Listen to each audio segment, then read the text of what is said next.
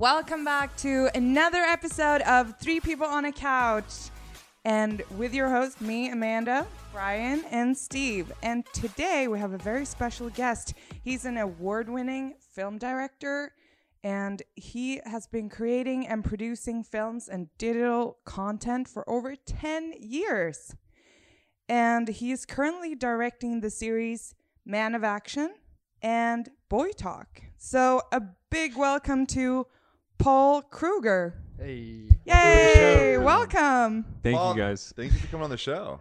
Yeah, thank you guys for having me. It's an honor to be here on this couch. the couch to be on. Um, I wanted. Um, I know when we met, uh, you had a very interesting story in terms of when the pandemic started and where you were. Now, if I recall this correctly, you flew to China for a shoot, and then people started getting sick, and then it was announced we're in a pandemic. Is that? Can you tell us a little bit about that story?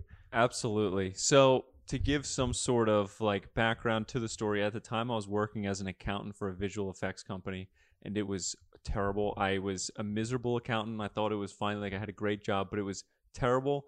And I said, I miss background acting, and I love background acting. Just walking around as a movie extra on set, very fun, very relaxing. You get to socialize, eat snacks. It's great. So I was like, let me look for a way that I could do background acting on the weekends because I'm working Monday through Friday. So I signed up for LA Casting, which is now Casting Networks. And at the time, I was scrolling through looking for weekend work, and all of a sudden, this one gig shows up, and it's like, hey, they want people to play a US soldier for a Chinese film that's going to be filming in China for four months. And at the time, I was like, that is insanity, but this could be my ticket out of my terrible accounting job.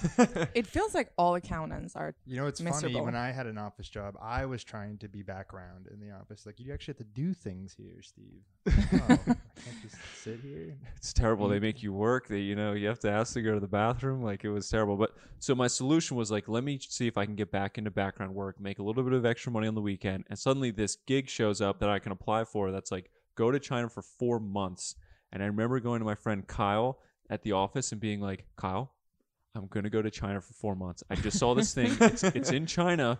I'm gonna be a U.S. soldier. I'm gonna be an extra in this movie. And at this time, it was probably December, early December of 2019. So this is before the pandemic, and it was like great. So I applied for it, and then I would call the casting office every single day to try to get in. I'd like call and be like, "Hi, I'm available to go to China. I'm really reliable. You can count on me. Please book me for this. I've got a terrible accounting job. I'd like to quit my job. Please book me for this." I love that. Yeah, and then uh, and then eventually they reached out and they were like, "Hey, here you go. Like, here's the details." And I remember getting this contract when when when I got accepted for it, and it was like a 60 page contract. 59 pages were in Chinese. and there was one page Oh, in English God. that was just like sign here. And I was like, I don't care like what's gonna happen. I'm gonna sign on the dotted line. And I signed for it. And then it was January 15th. I flew to China. January 15th, 2020, I flew to China. And I remember going to the airport and you, and you, you go to like the international airport that's going to, we flew into um, Shenyang. So we flew from LA to Shenyang. And I remember just seeing a bunch of like just white dudes standing around, and there was like a lot of people who looked like they were like from China. And then you just see all these like dumb white dudes just standing around, and I was like, "Are you guys in the movie that's going on?" and then they were all like, "Yeah," and I was like, "So we're really going to China?" And they're like, "Yeah, I don't know what's gonna happen. We have no Oh, details." man. Like, because it wasn't an American production, like it was a Chinese production that they Ah. casted from America. So we go there and we're there and we never saw a single camera the entire time. It was a very suspicious operation. What? This What? is like this. Uh, is it was it a Netflix documentary about like uh, show business frauds? Ha- have you seen this? Did someone did something very similar where With the photographer, where they brought her out there and should have covered when some we of her were own watching that bills. Together, yeah, the people that came out there and had to pay initially to be part of a production, but then like the production never actually existed. Wait, So you you never saw a camera? We never saw a camera because the deal was we were going to go and do two weeks of military training where they would teach us how to get into formations. They would teach us how to use guns on camera. They would teach us how to get shot and look like we got shot and die on camera. So we were doing a two week training. And the guy who was training us was this guy, Chase Hamilton, who was like, I honestly shouldn't say his name because I We feel can like beep wait, it out if you don't Is he it. from LA? I don't know where he's from, but but he was like the military director, and like literally, it was like he he would like conspire with some of the the Americans who were cast on it, and he'd be like, "Look, I don't have a good feeling about this film, guys. Like, What? we gotta." And we're, and we're, and we were all there. We're just like, Chase, we do not want to hear this. Like, please, like, we're here to Oh. do a job. Like, oh my god. And it was just like, it, and then what happened was, um, people started getting sick. And if you get sick, it's like they they shi they so from Shenyang they took us on a bus four hours north. So we were about 35 miles from North Korea, and we stayed in the hotel there. Which makes sense because we were all dressed like U.S. soldiers when we are going back and forth to where the training area was. So it's like if people saw us, like if a lot of the locals saw us dressed as U.S. soldiers, Oh. it would have been a very concerning thing for them. So they tried to keep us kind of like under wraps in this hotel. There was 70 of us. There was 70 of us who were there, all in a hotel where it's like a two bedroom, one bathroom each room, each hotel room. 70 70 guys, 70 Americans there. And then we start working on set and they built this entire like battlefield with like these bunkers and these like wooden um, lookout points and these tents and these army tents and all this stuff. So it was really cool to see. Like they really built it and it was up in the mountains and it was snowing. So it was really cool. We never saw a single camera. And then what happened is people started getting sick. And Oh. one by one, people started getting sick. And then the terrifying part was they would have to drive you four hours to like the nearest Chinese hospital. And at this point, they didn't know about COVID or anything. There's people just getting sick. Like that's weird. Maybe it's the flu or something. Yes, people were saying it was pneumonia. People were Oh saying my this, God. and it was like terrifying. One guy was like really pale and like sweating, and we're all dressed as soldiers eating at like these little like lunch tables underneath this in this like big tent. And one guy's like sweating and he's passed out and he needs to be carried out by two people. and Oh we were like, we're like, we are so far from like Los Angeles right now. Like, oh my god. It This- sounds like such a meta, bizarre experience, but also like kind of on brand for China. You're like, is the movie going to be on Netflix? Like, no, CNN actually. 'Cause This is the real deal, baby. yeah, I was like, this is a great documentary. Like, Right. When too bad. did you no realize one- like when when was the turning point? So people are starting to drop down like flies, right? They're getting sick. We don't know what's going on. You're dressed as soldiers. You haven't seen a film thing. So when did they go? Okay, actually, we're sending you back. So it, it it was a gradual shift that began to happen where they were like, "Hey guys, there's a small virus that's going on in a city called Wuhan that and we're just going to pause the production for one day. It's just it's a little virus. They just want to give it some time and then what happened is we're like, "Okay, that sounds strange, but whatever." So then a day goes by and then the next day they're like, "We're canceling production tomorrow as well." There's still this little virus going on. Meanwhile, I'm getting calls and text messages from my family in America and they're like, "Hey, be careful. There's like a virus that's breaking out in China right now and you're in China." and I was like, "Shit, I'm in China." and then suddenly they're like, "Okay, guys, production is now going to be postponed indefinitely because this virus is getting really serious." And we're all these we're all these like Americans in China. It was already like a crazy situation to begin with. Now they're shutting down the production and we're all there and people started freaking out. People were started and then we would have days off, so we would have nothing to do. So people were getting drunk, people there started fighting. There was like all this stuff started going on, and then like the PAs and the ADs had to run into our hotel. And at one point at like 1 a.m., they're like, "Everybody get out of their room! Everyone, everybody needs to go to bed. Everybody needs to stay in the room." Like it was Oh like madness. Like people, and then we had a WeChat, which was like the way of like just group Right. chatting, and and um, the WeChat people would be starting fights and they'd be like, "I'm coming to the fifth floor right now and I'm kicking your ass," and then somebody would go up and there'd be like a brawl going on. What? And, like, This is insane. and it was just madness. Like it was like cabin fever. There was this pressure of like we're in China, we're so far from like home. There's a virus breaking out. We're not working. It was just so. It was a very stressful and I would even say slightly traumatic experience. And it, Seriously, it's like you have PTSD from filming a movie about going to war. Uh, honestly, yeah, because it feels like you were in the military. Like it sounds Thank- like a thank- military Thank experience. you for your service. yeah, you're welcome. but, but but at the same time, like I- the whole time I'm thinking like we're extras in a movie. Like it is, it can't like this is just a hilarious story. I was documenting it. I put it on my YouTube channel, like a couple of vlogs of it. But I wish I documented it more. Anyway, there was a point where they're like, okay, we're sending everybody home. The first flights are leaving tomorrow morning. Like everyone's just getting out, and we were flying back. And then what happened is we flew back to America. And then we got back to America, and, and they were like, "Are you gonna have to quarantine for two weeks?" They made you guys quarantine. They did not. Yeah, okay, that makes sense. Cause I'll tell you after mine. But yeah, continue, continue. So then they we were like, okay, we're gonna have to quarantine for two weeks, which is like a tough thing to do because it's like you need to work. I like I needed to work. I needed to be earning income. But then we walk in and nothing. We walk right back into the country. Yeah. Then I landed on a Friday. That Sunday, I did a Super Bowl commercial. I was very sick during that commercial. Oh. I remained oh. sick. A lot of my friends who, from China who landed were also experiencing illness when we when we landed, and then we just went back to work all the way until like March sixth, and then that's and so we landed February second, and it was all the way until March sixth when finally it really got to America, and then the productions in America started shutting down. That's so crazy. what you're telling us is that you were the one bringing COVID Patient to zero. America. Correct.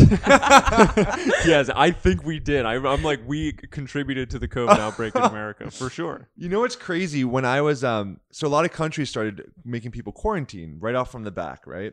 And I came from India. I was in India for the start of the lockdown there in April, and there was all this thing like, are we gonna have to be in lockdown because the news is talking all this thing?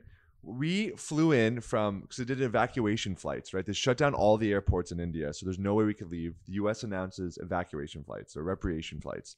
So I hopped, I signed up to get on that one. It was a full flight. We land. They tell us where we're going the day before. And like, you're going to Atlanta. And I was like, well, how do I get to LA? Like, you got to figure it out. I'm like, don't I have to quarantine? Like, we're all coming from India. Like, with there's an outbreak. Like, don't we need to, like, no, like, you can stay home if you want. You know, I was like, what?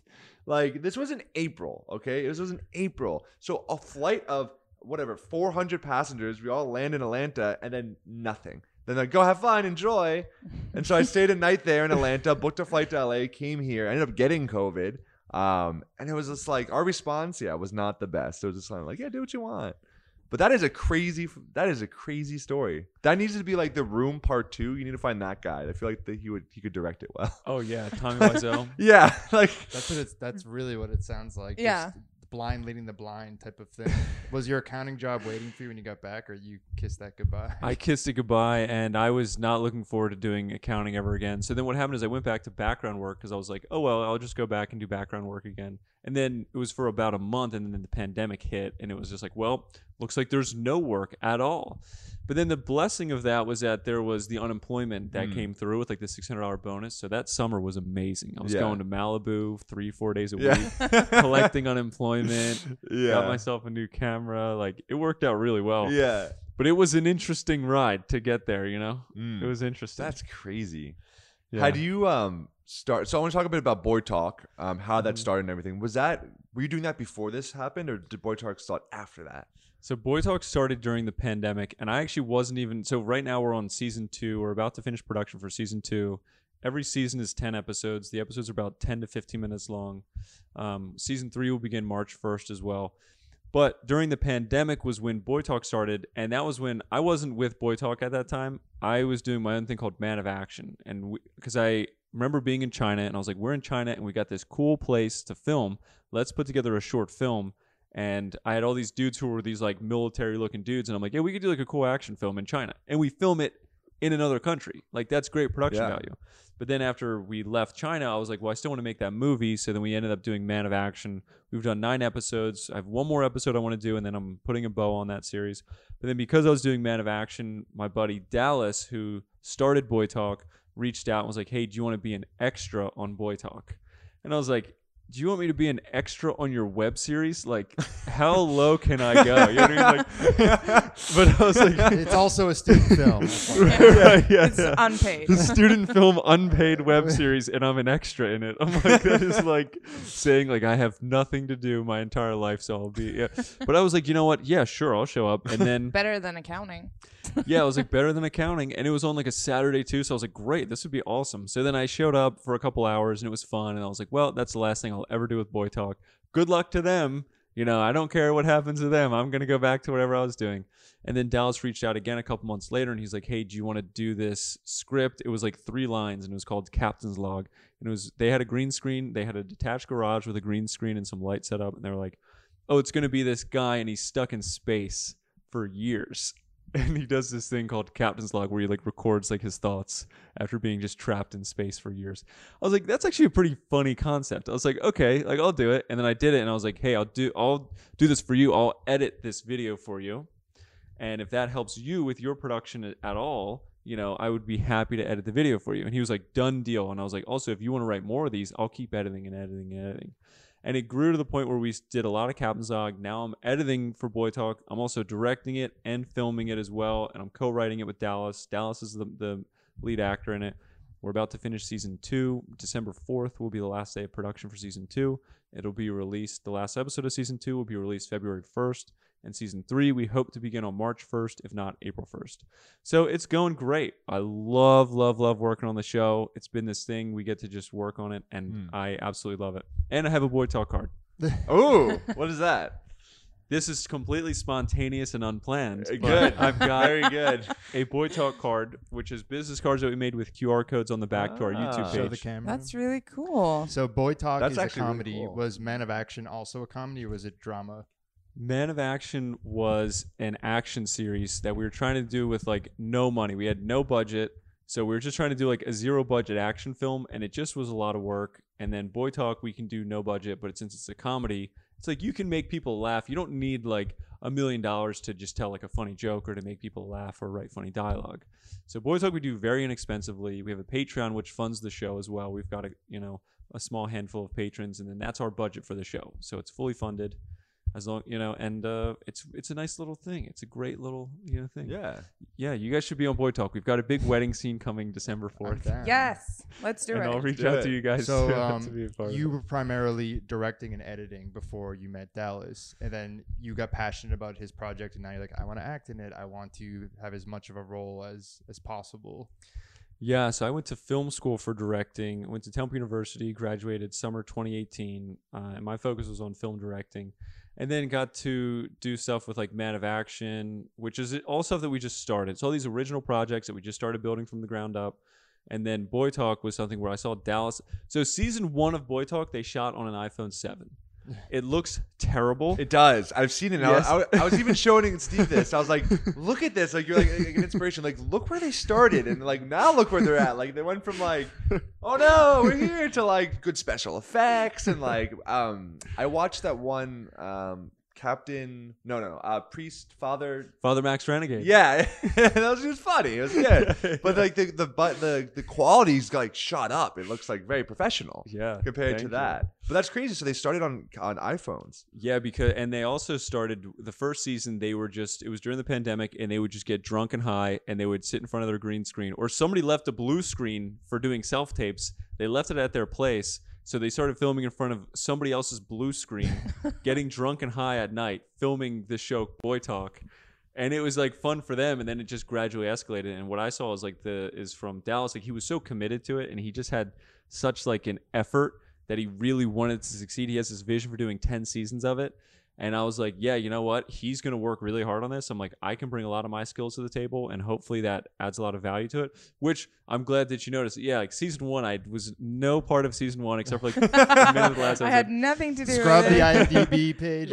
Right, right. Season two onward only. And then season two, I'm like, hey, I have like a camera, like, you know, that we can film this on. we don't have to film it on an iPhone anymore. And they're like, what? And I was like, yes. It's And then now it's like really, it's operating. It gets a nice little series. It's a nice little show. I think what's really cool about that and almost inspiring is like for all those sort of creators out there, and I know we've seen this sort of with the TikTok generation, but you don't need to have super expensive cameras to start. You can start with your phone, What you really need is just the ideas and you need a team of people that want to do it, and you can start creating content and sort of upgrade as you go. And I think a lot of people get like, no, no, I'm gonna start once I have like a fifty thousand dollar camera, a sound engineer, and Uma Thurman to star in it. then then I'll do it, you know. And then they never start it. It never gets created. And they don't know how to use the equipment. And they don't know how to use the. Yeah. equipment. Yeah, Yeah, yeah. what do we do with this? That's a microphone. Uh, It's kind of like you go through the learning process when you start off with the smallest amount of resources. You learn how to use a DSLR, then you you move up to a nicer camera, better audio, better Yeah. lighting. So I worked on a, a web series, Burt Paxton. It's a, a private detective uh, film noir parody series about a bumbling detective in LA, and it lived on YouTube. I'm assuming that's where Boy Talk is as well. Yes. Mhm. So, have you come across any challenges about the short form web series format in terms of getting an audience and just the uh, the future of it in your mind of where this is eventually going to live? Do you think you need to adapt to a 30 minute, or do you think there's still going to be an audience in the short form? That's a great question. We've considered going to 22 minute episodes, um, but I think we've reached like a nice middle ground. At like we, our goal for season three is to do 11 minute episodes because like if it was a 30 minute series on TV, it would end up being like 22 to 24 minutes. So we want to kind of groom it so that it could be like a network ready show. But then in terms of building an audience, building a fan base, like we're starting to like it's starting to become like a sticky operation where like people are kind of sticking to it and like a little a couple fans show up. We had one of our actresses on set and she said somebody just walked up to her and was like hey are you on boy talk? You know what i mean? And she was like who are you? But like yes i am on boy talk. So That's she was amazing. And and I feel like the key for that is the last 12 months uh, we've uploaded on uh, you know maybe the last 10 months we've uploaded on YouTube one time per week and we just always stay at that pace of just one upload per week one upload per week. We post on the Instagram a couple times per week because those are a lot easier to put together than like a YouTube post and then we share it on Facebook as well. And it's just the consistency and then we were really excited. We're like, even if nobody cares about season one, nobody cares about season two, even if nobody cares about season three or four or five, they could really care about season six. You know what I mean? Like by season six, where we've already done 53 episodes, Mhm. then they could be like, wow, I actually just found out about this show and I think it's really good. And also for us, that's 50 plus episodes of experience. It was like you're saying earlier, like, yeah, I think what holds people back a lot is they're like, oh, I've got this idea for a feature film. I just need $250,000. Right. Yeah. And I'm like, yeah, good luck with that. Yeah. you know what I mean? Where we're like, all right, we got like 25 bucks. We can buy, you know, a couple props and some snacks and some food, and then we can film. Mm. You know, and then we can go and film six, eight pages this weekend. And and I feel like that's something that like we'll never go out of business. The show will never shut down because of like financial concerns because we we're so inexpensive with it. It's really just like as long as we enjoy the show and mm-hmm. enjoy making it, I think it will continue to the goal of 10 seasons. Yeah. Once season 10 happens, we will all be lost because we don't know what to do after season 10. there's this there's this saying I really like. Once you can do more with less, then you can do less and get much more. So once you can fully utilize all the resources you have, that's going to build your expertise up to a point where that it's not going to take as much of an output of energy to get more of a response of the reflection back of that energy.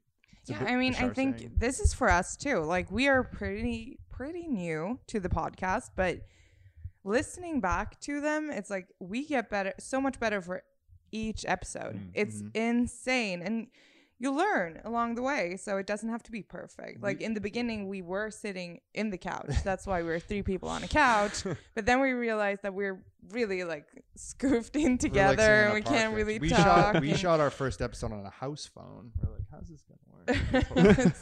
so I mean, it's it's interesting how how you learn, you know, throughout the Mm. process, and like I I love doing this podcast, so I'm I'm hoping to be in your shoes very soon too. That we're just like, okay, season ten, here we come.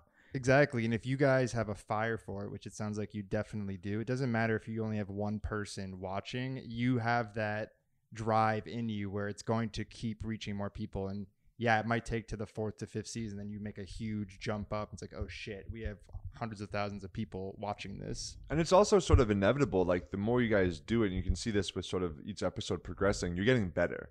Like the acting is getting better, the the lighting is better, the the cinematography, the editing, like it, it's consistently getting better. And, and if you continue on this, it's just a matter of time before your own skills improve. And you know, maybe you reach season ten and like you're like, all right, let's wrap it up. But you're gonna have acquired all these new skills to then go in work in bigger budget productions. And in a sense, you're like creating your own sort of opportunity in that regard, right? You're not waiting for someone to be like, "Oh, hire me as an editor." You're like, "No, I'll just fucking edit myself and I'll learn myself." And, and that's that's great. Have you have you guys submitted to any of the the web series festival circuit or anything?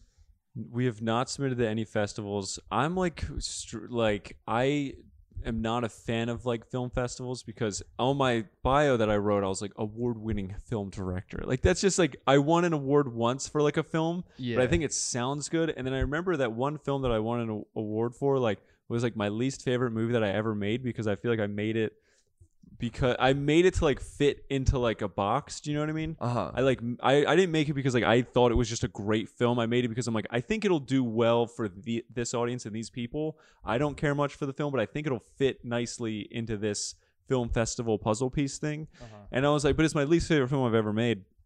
So for me, I'm just like I feel like I also really love the idea of of building an audience, building like an, an organic fan base, and just putting out consistently good content. Where I just feel like I, I'm so like not a big fan of film festivals because I'm like, I just feel like it's not the right reason to be making a film. Yeah, You I- know? that's how I felt about it too. But one thing I noticed, we submitted ours to a few uh, in LA and a few across the country. And if you're making comedy, you usually tend to stand out at these festivals because you get a lot of just short films that are more like drama or more of just cinematic pieces. So I feel like the comedy is a good way to get the audience to see your project, and it's a good opportunity to uh, take it somewhere else potentially. But I get what you're saying. It's it's you think like a web series festival, it's a bunch of just like film kids jerking each other off. Like that. that That's what I'm that- thinking That's about. how I viewed it. But there, there's one um, indie web fest. Like they rented out like the Avalon like nightclub, and it was like it was an award show. There was like. A, uh, it was catered. There's like tables and like nominations, and it it fa- basically felt like the Oscars, but everyone there was on YouTube. So it was like, all right, this is like kind of fraudulent, but also it was good to just get it out there. And also, nothing is better for me than watching people laugh at something I made. I'm sure you guys would have that experience, and it gets you fired up to do more. It's like, oh shit, everyone was cracking. and you up. never know where it starts. Like there's a show called um, East Siders that's on Netflix. It's about two gay guys in Silver Lake and sort of their journey. But they just started making it as a YouTube show, and then it got pretty popular on YouTube, and then Netflix bought it Wow. from YouTube, and they went on there. I think they did four seasons, and then the main actress, she, they're all kind of not very, didn't do much, but the main actress, I'm pretty sure she booked um, Crazy Rich Asians, a pretty big part in that. So then she had to leave. Um, but it's just like you don't know where it's going to start, right? You don't know. Um, that was just a YouTube show, very low budget, 15 minute episodes, a bunch of filmmakers and actors who just kind of want to do their own thing, and then the Netflix bought them.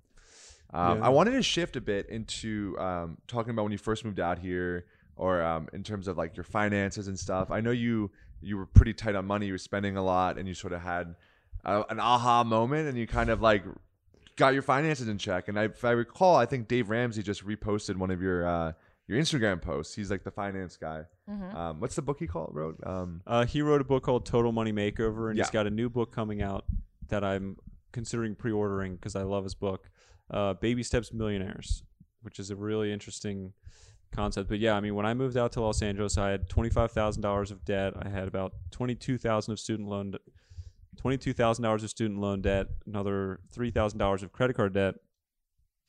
And I had, and I was working an internship over the summer, and I was like, "Hey, can you guys like hire me for this? is a great internship, right? Like, I did a great job. Like, are you guys interested in hiring me to be a full time employee?" And they were like, "No."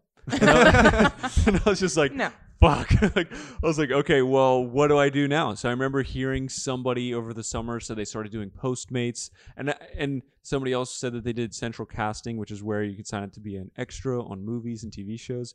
And I was like, I have no options. Like, I need to be earning some income, or I'm just going to be homeless.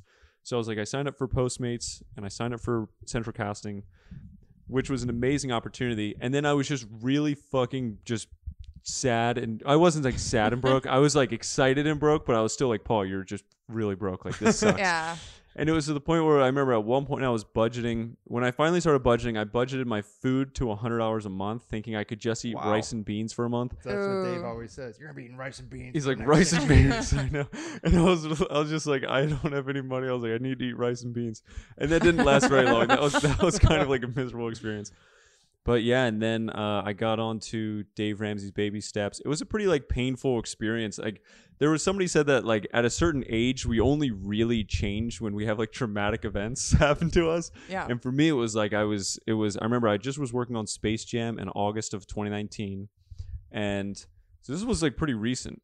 I, I was working on Space Jam, and then what happened was like I was short $600 on rent. And it was just like a like that was just like a lot, and I like, really missed the mark. And I just had to like tell my roommates like, uh, guys, I'm like six hundred dollars short on rent, and they were just like, "You suck, Paul." and I was like, and, and I was just like, oh my god, this is such a painful experience that then I went. I was like, I just need to get a job. So I got a job as an office PA, which then eventually led to my accounting uh, gig because I got promoted from the office PA position, and then I started budgeting, and I was like so strict, and I would go and I would work seven days a week as an office PA, and then afterwards I would do like a couple Postmates deliveries in Santa Monica because that's where the office was, and slowly, slowly, slowly, like things started to happen where I would like you know, I would just start whittling away at like finally doing my baby step one, which is saving a thousand dollar emergency fund, and then by a miracle, I got on the show. Let's make a deal, and I was like playing for my life. Like I was like, I need to win money on this show because I am so fucked right now. Like, and I ended up going on the show and winning two thousand dollars, which was which was like a miracle and then uh and then just it was really just sticking to a budget and just like really being like working as much as I could as hard as I could and like not spending and just managing all my spending and then yeah it was about 2 years later now I'm uh completely debt free so I paid off over $21,000 about $22,000 of student loan debt That's no credit card debt. Yeah, and it's like now I'm like, wow, like oh my gosh, I can do it. Like I can, you know what I mean? I'm like, this is great. Yeah, Yeah. I feel like um, that's always been sort of like I haven't been in debt. I mean, I have student loan debt, but I'm paying that off monthly. But I've never had credit card debt or anything like that. But I spend a lot. But I do only spend what I have. But then I'm, it's so easy for me to justify. Like I remember I booked an ad, and I really wanted to go to um, acting school in New York City, and this is when I was living abroad. And I booked this ad and ended up getting like ten thousand for it, which was exactly how much I would need to go f- to New York City for three months and enroll in the acting school. And I was like, oh, the universe wants me to go. And then I was like, or does the universe want me to save money? And I was like, no, it wants me to go. So I was like, I'm going. So then I went. I, it was it was a great experience. I came back and I was like, okay, I need to start you know working again, saving money. But then this opportunity came to do um, a play. I was like, this is a great opportunity. I'll do a play and I'll like you know December of 2020 I can work and and, and that year I'll I'll make a lot and it's fine.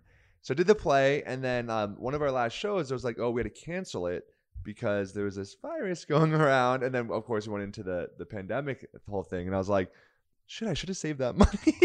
Like, Yeah, yeah. I should not have blown all of it. So I remember um, I'm trying to get into that mode of sort of saving more um because I, I can spend very easily like just like you know. But when it comes to savings, I think it's I think it's kind of hard to save when you don't really know what you're saving for. True. Like you knew what you were striving for. You were like, I'm gonna be debt free, and then I'm gonna have you know this emergency fund for this amount. Because when I was living in Sweden, I I was also I had like the goal of saving up. I think it was because I my biggest dream in Sweden when I was 18 was to buy my own apartment. And to do that I needed like I don't know, let's say five thousand dollars or six thousand or I mean to buy an apartment. I mean f- sixty thousand Oh, dollars. I'm sorry. I'm trying to calculate That's a good- in- good we real go to estate. Sweden. What are we doing? Go we buy about four stuff. apartments instead of paying off the debt, but, like, Six, I think it was like sixty thousand dollars to be able to put you know The down like- payment. yeah the down payment and then to to take a mortgage so i had that number ingrained in my mind. So i was kind of the same way i was like i knew exactly where my money would go. So it was so easy for me when someone said like hey do you want to go out and you know buy lunch for 10 bucks? I'm like no because i know where those 10 bucks could be instead. Right. like do i want lunch or do i want an apartment in a year? So it was very, very much strict budgeting. Like my life sucked that year, and the, I think it was like one and a half year. But like my life sucked. But I also saved ninety percent of my earnings. So Wow. that so it was like, yeah, you can do it. But if I didn't have that specific goal, no way that I could have lived like that. Like I literally, it was rice and beans, like every day. It was horrible. yeah. That- yeah, that's what is tough because I uh, moved out here with a ton of student debt as well, and I try my best to budget, but then my like bougie neurotic mind is like, oh, I need organic basil. Like, like I I put like uh, uh, I qualify like the things like if I want rice and beans, well, is it gluten free? Should I get quinoa? But then before I know, it, it's like. 200 bucks at the checkout. So I'm not saving anything. I know, but it's so easy to come up with these. It's not even cliches. It's like, oh, your health before, you know, money. But it's like, yeah, that's true. But Yeah. honestly, did you need this vegan organic, yeah. you know, dip sauce for like twenty bucks? Right, I'm not right. sure I you know, did. It's, it's, So- a, it's a tussle of your mind. My mom's like, "You have no money, and you only will drink alkaline water." It's like, enough of this. That's such an LA thing too. To be like That broke, is but be like, LA. oh, I only eat organic, farm raised, and uh, I pay nine dollars for my eggs. Yeah. so accurate. Oh my god. That is LA. It's That is like- LA. But the stress that being, you know, constantly not like, you know, worrying about money is probably gonna do more harm to your body than eating non-organic. Exactly. Because your hormones are gonna be right. It's gonna be you're gonna be fluctuating, gonna be stressed out in this flight or fright, uh, flight or fight uh, response for the entire time. If you're always worrying about money, so those organic eggs not gonna make a difference. Yeah. You know, it'd be great if you could, obviously, you know, but like if you don't have the means for it, then exactly. you're spending so much. The amount of tears I've shed at Erewhon, Oh. right all over my uh, I've buffalo never- That place is cauliflower. oh, insane. your I've- buffalo I've cauliflower never- You've never been there? I've never been. Oh, we have to go just so you can see how expensive everything is. Don't is. ever go Yeah, to I They mean- sell wait, they sell the exact same raspberries you get at Ralph's. At Ralph's, two uh three dollars, right, for the organic raspberries. At Erewhon, nine dollars. Stop. Nine. They're, gonna charge us to talk about them. So let's Yeah. just- Okay, don't don't talk about them. Damn it, damn it. Their keto donuts are quite good though, but they're like ten dollars a donut. Erewhon is legit, but it just sucks that quality, organic, healthy food is such a premium because Yeah. the demand and the output is for crap food. So you can get something that's maybe not the best for you for a dollar through the drive-through, but something that's actually good for your body. The average person can't afford it. I mean, it's so funny when it comes to to the economy here because it's like, okay, so the cookies are like one dollar and the apples are like five dollars. Yeah. So you go with the cookie, and then you get sick because it's too much sugars, no nutrients. But you also have to pay for health insurance here, which you don't have to do in Sweden. So it's like it's free healthcare and school, and it's like so you pay for health insurance, but maybe you can't afford health insurance. So then you're in debt again because you're going to the doctors Yeah. all the time and you're paying for all these pills to feel mm. better. It's like go around. It's just it's just a huge loop. It really Basically, is. like the food, all about the money. food here keeps you sick, and then you get signed up for the health program to get unsick. yeah, and then you get all the pills that someone's paying for, you know, because you're sick because of the food. So It's hard. It's a hard us, system to get someone. um, do you dabble at all in crypto? Are you investing now at all or I'm beginning to research it. I'm very slowly just like making, you know, moves into that type of stuff. Um, I mean, so for me, it's like the baby steps is like step one is like save a thousand dollar emergency fund. Step two thousand or ten thousand? one thousand. One thousand, okay. Step two is to save a three is to pay off all debt except for the house, which means like credit cards, student loans, car loans, everything except for the mortgage. And then step three is save up a three to six month emergency fund, which I'm on. I'm currently on step three, so I'm currently saving up a three to six month emergency fund. For me, that number is ten thousand dollars. And then what's going to happen is step four is I can invest fifteen percent of my income. So once I'm at the point where I'm investing fifteen percent of my income, I'm maxing out my Roth IRA, which is like the most you can put in is six thousand dollars a year. So I'll put in five hundred dollars a month into that, and then I'll still have probably like another like thousand to fifteen hundred to put into just like any investments that I want. But that's really like when I'm going to just become like an investor. And I feel like that's like the thing with the baby steps is again like having a purpose to save money for. It's like you could be saving money, saving money, saving money, and then when a great opportunity comes around, you're like, this is what I've been saving money for. Great. But I feel like with the baby steps, it's like, no, like this is where a thousand dollars goes, boom, emergency fund. Then all of your extra additional cash needs to go towards paying off all of your debt because what that does as well is it eliminates monthly payments. yeah. So then it's essentially like giving yourself like a raise because you have an extra 200 300 500 dollars a month because you're not putting that towards car payments student loan payments credit card payments so it's kind of like giving yourself a small raise if you're able to pay off debt and then from there it's like saving up an emergency fund um, which is just in case like a car breaks down or a health Mm, emergency pops up. But what's funny about it is like when you have an emergency fund, you're like, I will literally only because it was like, and also it took me probably eight months to save the first thousand dollars, and then it took me another like 12 maybe 13 14 months to pay off $20000 so it was like the hardest part was saving that first thousand dollars and i would like save like 500 then i'd be like oh, I, I, i've got an emergency You know I Yeah, mean? yeah. and then i would save like 700 and i'm like uh rent's due Okay, i got another emergency you know what i mean and then it was like hard to actually just be like paul oh my god can you just save a thousand fucking dollars? Like you're like you know what I mean? Like it was such a difficult skill to develop at first.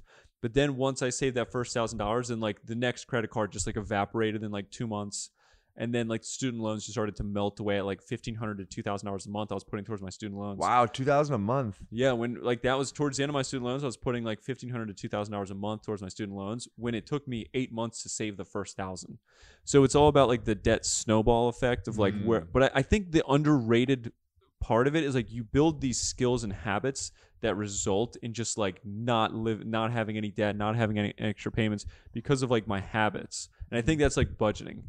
Oh, yeah. So I like will die on the hill of being like, if anybody ju- is just operating like with a disciplined budget, like eventually all of their financial troubles will be gone. Right. I- that that is also so funny. Sorry to cut you off. good, you're good. But the thing is, when I moved to America, I developed unhealthy money habit because, like in Sweden, I would never. In every Swedish household, there is a coffee maker, and it's not a cultural thing to go out to buy a coffee and then you know like go home or like starbucks is here because here it's like drive through starbucks even and you go out to starbucks buy a coffee for what five bucks four bucks it's insane do it every day. and yeah but like a pack of adds you up. know And I found out at Starbucks there actually is a different price between espresso over ice and an iced americano. which Yes. is espresso over ice plus water. I actually asked the barista, I was like, "So you're charging another dollar forty-five for water?" which is free if you just ask Yeah. for water. I was yeah. like, "I'm gonna put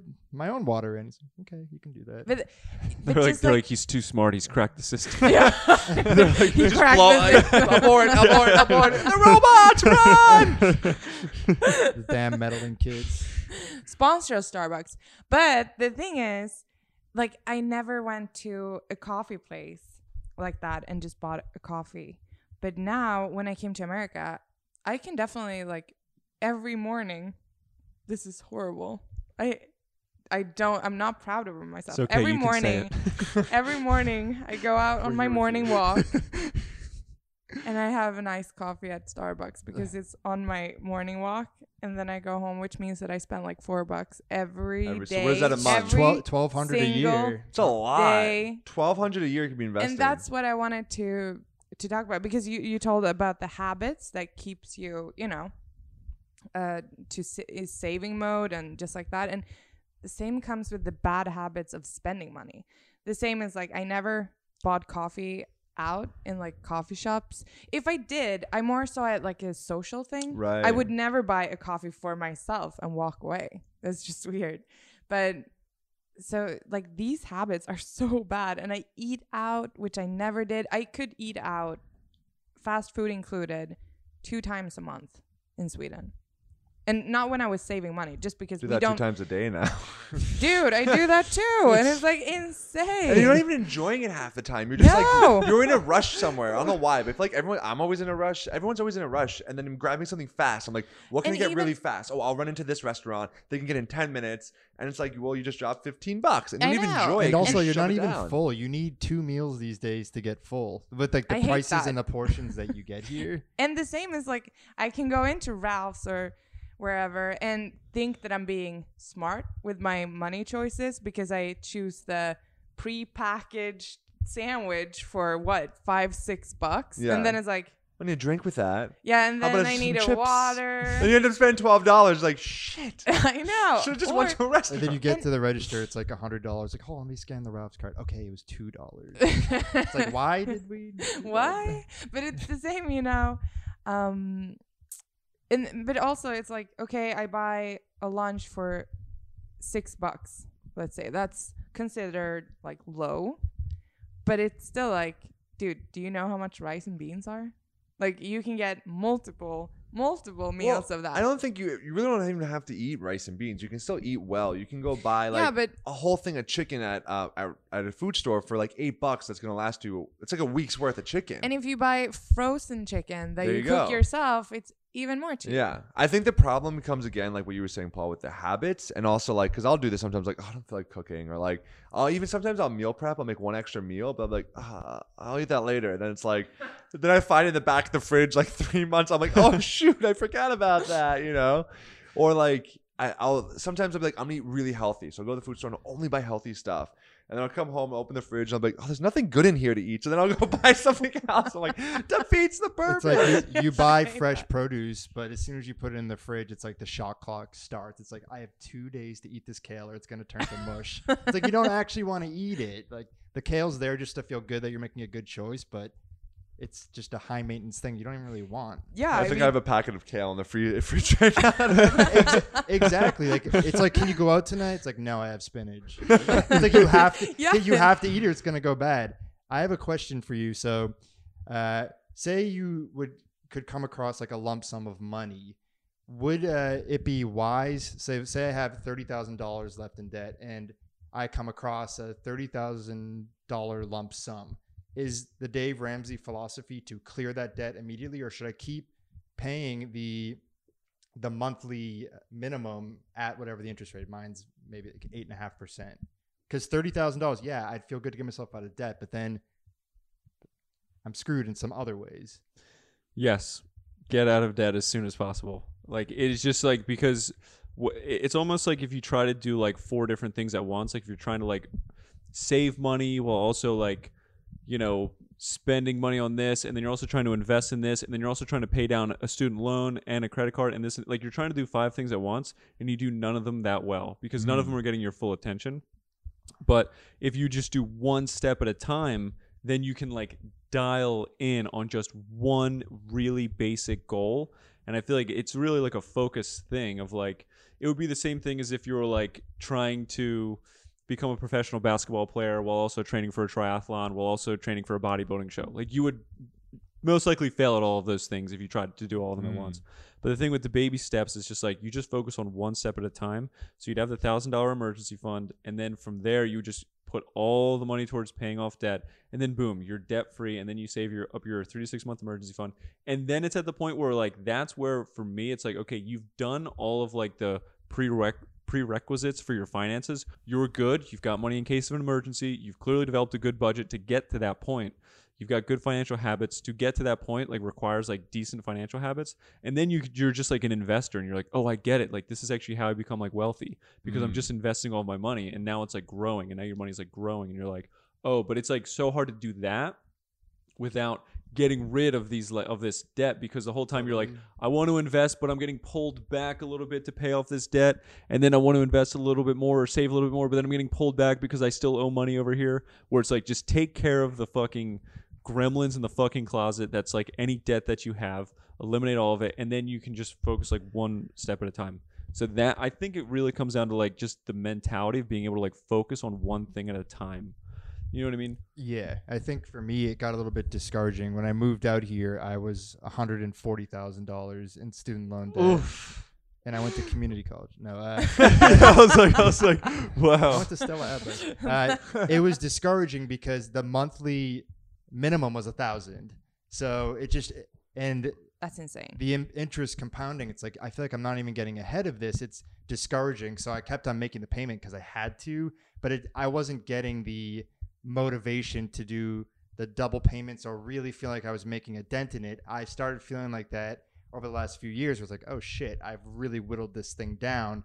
So now I'm more fired up to get rid of it. But I think initially, and I know a lot of kids when you graduate at 21, and if you're going into law school or medical school, it's you're even burdened even more so that it can really feel like uh, you're starting life like in molasses type of feeling in a lot of ways. hmm Yeah, I remember I was even at one point I was like eighteen thousand dollars left on my student loans, and I literally was like laying there thinking like, well, I guess I'll just be in debt forever. Like you know what I mean? I really was like hopeless. I was like, I'm never, I may never pay off this debt. It may take me another ten years. I'm like, but then I'm like, okay, great. So say it does take you. Say say that this is your current reality, whether you like it or not. This is my situation. I've got eighteen thousand dollars left of student loans.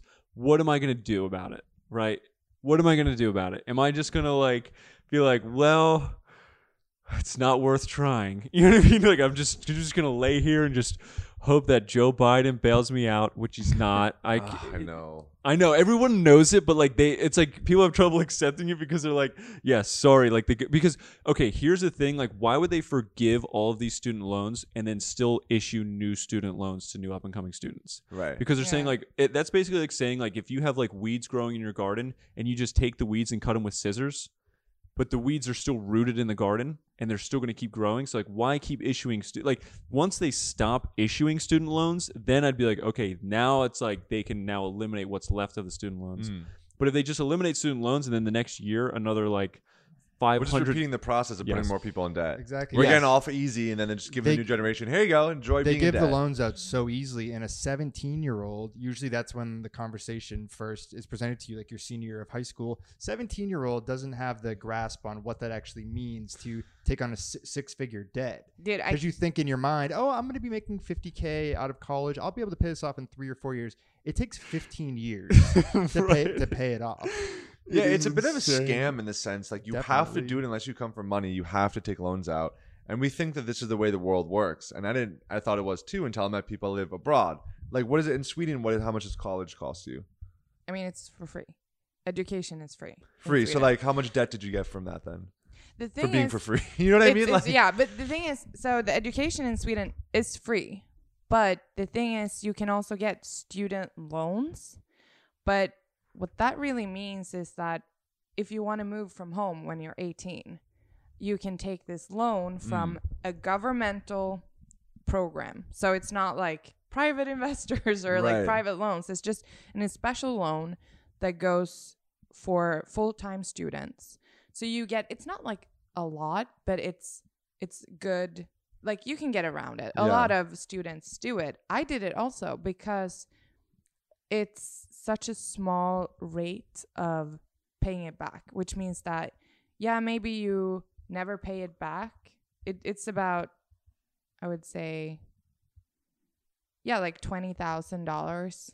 I think you can get from it, but the the way of paying it back, it doesn't really add up like it does here because here I I think it's this way here that you Mhm. get you have to pay interest for it, Yeah. right? Yeah. And we don't have to pay interest for it that's the way. which it means should that yeah so the government gives you this money each month as a student like a salary a small sal- salary but still you you they you know you learn and then uh, you have to pay it back but it's no interest or like nearly no interest That's on the way it it should be. which means yeah. that it's may- might be like maximum 60 bucks a month. You know what i mean? So it almost don't tell anyone i said this but it's it's almost not even worth paying back. You know what i mean? Yeah. Uh in that sense where you just like swoop it out. If it was interest involved i would be like okay no debts for Yeah. me and i was i was thinking about it uh, because in in america you can get a credit card when you're 16 Mhm. if i had a credit card when i was 16 woo i don't This is wanna know This is where I such a would be. problem in America because we don't teach any financial literacy in schools at all. And that we, is insane yeah, we don't. there's no- Not- you don't learn how to do nothing. taxes. You don't learn about saving money. Not in until you get to college, and you can start taking these classes. But then you're already paying and already in the system. that's insane But in high school, no, you don't have that. we Not have in that. public schools. Private schools, maybe. Yeah. Right, but then they're already coming from money, And- that's sort of reinforcing the whole system. But yeah, in public, you don't learn anything. traditional K through 12, you basically learn how to become a worker, but you don't learn how to uh, be A financially yeah, essentially. literate and Yeah. independent and sovereign with your money. And that's Dude, designed I, on. I that's- remember when. I was like 15 in school and we had to do this budget assignment from when we were going to move, you know, away from home. And they had to do like, they had these pre made posts like rent and food. And I remember I thought, I, I was like, yeah, two, maybe like a hundred dollars for food. And my teacher were like, no, no, that's not good enough, you know? So we really did these things when we were kids. Yeah, I s- similarly I had an experience. I remember in fourth grade we had to do we had to budget a theoretical birthday party that we were like planning, and maybe we were given like five hundred dollars theoretically to budget. And I remember that one of the girls in my class, she wasn't familiar with the word spent, So she was using the word wasted. Maybe like I'm assuming like her parents like we just wasted twenty dollars on McDonald's last night. So she gets up there in front of the class. She's like, I wasted fifty dollars on balloons. I wasted hundred dollars. She's on quite a accurate. I- Yeah, Yeah, she's not wrong. Even the fourth grade me, I was losing it in my seat. I was laughing so hard. I was like, "Why is she saying wasted?" It killed me. It Absolutely killed me. She's, Um, a, she's a millionaire now. Yeah. Paul, um, she knew it already that She she did- was she was just she- wasting that money Yeah. for that wasted birthday party. Paul, I recall. Did you want to say something? Oh no. Well, Oh, whatever. yeah, yeah. I recall you having a special skill um, that I wanted to uh, maybe we could do real quick on the show. So Paul does or did. It might have been a one day kind of thing. It was a one-time thing, but I can do it. It was a one time thing. uh, he does uh, portraits on plates. Um, so he draws people's portraits on a plate. So what I was thinking is I actually have a plate here from what you did of me when we when we met on that shoot. you guys can see it. I want to Um, I was thinking on the backside you could draw. We would time you, give you maybe thirty or forty-five seconds, and you could draw Amanda's portrait. yes. Be kind. Yeah. All right. I mean, I'm this. just gonna give it my best. I always give All it my right. best That's a, effort. that's impressive. So I'll give you the Yeah. pen. Let me get the timer out. But Brian looked way cooler on that. Uh, Steve, one. Um, I'm gonna want you to sort of describe what's going on in this portrait. Okay. Okay. Wait, don't Thir- start yet. Hang on. He's, third- there's a he's timer. writing her name. Oh, okay. Um, do you want 30 or 45 seconds? What do you need? Oh, 45 as much time as I can get. Yeah, okay. 45, seconds. Amanda, don't peek. Oh, what- Oh, it's oh. 45 minutes. Hang on. Okay. I'm gonna Doing watercolors. I'm gonna stare All right. So, are you ready? All right. Yeah. Three, two, one, go. okay, he's off to the races. I'm Okay, seeing he's 45 seconds. That's like. believe he's doing her head. It's gotta be a surprise. No, you, I'm seeing a stick figure. I don't know how good. No, I'm just kidding. Uh, There, there's like the anticipation of like not. Uh, 27 seconds left on the clock. wait, what? Yeah, 25, 23. Oh man. Okay, wait. I need to. How can I negotiate for like? I'm gonna for give you some extra bit more. time. I'll distract with the story. Um, so Yeah, yeah, so when I first met story. Paul, uh, he's drawing. He can't tell you a story. Yeah. Well, okay, I'm seeing it. but he come- doesn't have a come mic, together. so he can't. Yeah. Um, so Paul initially, when we first met him, he's we had so much downtime on the shoot to kill. So he started doing everyone's portraits on plates. Keep going, keep going. I'll give you extra seconds. Yeah, I, I, ge- I, re- like, yeah. um, he started doing all these portraits, and it became a thing. And then he did almost like everyone. He was doing the PA's portraits, I think, at one point, like all the background. It was, uh, it was, it was a cool little thing. And I thought it was a talent he did all the time, but apparently it was a one day talent. Yeah, I, I just do this because I was like bored, but then people were like entertained by it, so they're like, "Oh, can you do more portraits?" I'm like, "Yes, absolutely." I can see that he is a fan of postmodern expressionism. I'm seeing some like, Yes. cubic undertones here. Amanda, are you getting I'm- nervous being under the under the pen? Yes. Like I, I have stage fright. Uh, I'm not an actress, so I don't really like to be in front of the camera. But it's it's going better now when we do this podcast. But now I get nervous You again. forget it's even. You forget it's even there. Yeah, after a while. But it's Just like wait till we have five cameras. oh my goodness. I mean, I I get nervous. I don't know what it is when I'm like center of attention. I like it, but I don't like it. You like it, but it can be intimidating. it really can. I think that's most performers. Like I, I just love it, but thinking like because my skin is breaking out, so I don't want him to like catch my pimples. the portrait. So you can leave them out like what, to like leave some time. what you have to understand is like these these like I don't know. I feel like people's expectations of like me as an artist are just like s- I, like Skyrocketing right now. yeah, but I just go in and I just like draw like a random thing, and I'm just very just like I just and people just seem to be entertained by it. Well, that's awesome. I mean, after this podcast, like someone might reach out. So if someone wants to hire Paul to to draw on plates, Do you do uh, like police sketches too? I would do hilarious police sketches. This word- All right, I'm gonna give you uh, 10 seconds. I'm gonna give you a 10 second countdown. I'm gonna start it off in it's, Okay. co- it's coming together. 10, as long as it, look, it looks like a human. 9, 8, Okay, come on. 7, That's way too slow. 6, 5, four, 4, 3, three, 2, two, 1. one. Amanda, close your eyes. Close your eyes. Okay.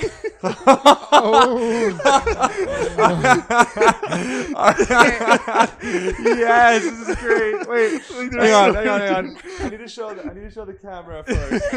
Um, you see that. Can you see that? That's it. Amanda, you ready? Yes. I present to you Paul's portrait. That's actually really good. Like you can tell it's got like uh, like an essence to it. It does. I It's really just, like funny, that. but like it just it's like not good, but it like you you get it though. You know what I mean? It's, re- it's pretty funny. I actually think it's good. It's pretty cool. When you were laughing, I was like, "What the f is going on?" I'm like, "What did he draw?" But this is really good. I like but it. you get why it looks funny as well. Like all the Yeah. portraits look Yeah. funny. Like Yeah. they always like. but the everyone looks essence is funny there. it. Yeah, you got the essence. oh yeah. Um, it is a funny this. thing. Awesome, Paul. Thank you so much for coming on the podcast. Yeah. Uh, is there anything else you anything you want to add before we finish off? Um, Where can people find you? Okay, so they can find me on Instagram at Paul Krueger Films, P A U L K R U E G E R F I L M S, Paul Krueger Films. Also on YouTube, Paul Krueger Films, but Instagram is the best place to find me. Also, you can check out our show at It's Boy Talk on Instagram and Boy Talk Studios on YouTube. Feel free to shoot me a message on Instagram if you like the podcast as well. And uh, it would be really nice to, yeah. Thank you guys for having me on the podcast as well. Thanks for This was a being great here. Thank time. you so Thanks much for coming. being Yeah, yeah. here, and thank you for the portrait. you can't I keep love that. that. out. It Put is on a very side. funny portrait. Now that I'm looking at it again, I'm like, that is. It almost I- kind of looks like Ruth Bader Ginsburg. It does. That's what I thought. That's what I thought when he was drawing. I was like, is It that, does. Is that Ruth? Um, Send that to Ruth Bader Ginsburg as well. Be like, we, you know, hey, we thought this portrait looked like you. Amanda, take us away. Okay, that's it for today. Thank you so much, guys, for listening, and we will see you next time on Three People on a Couch. Bye.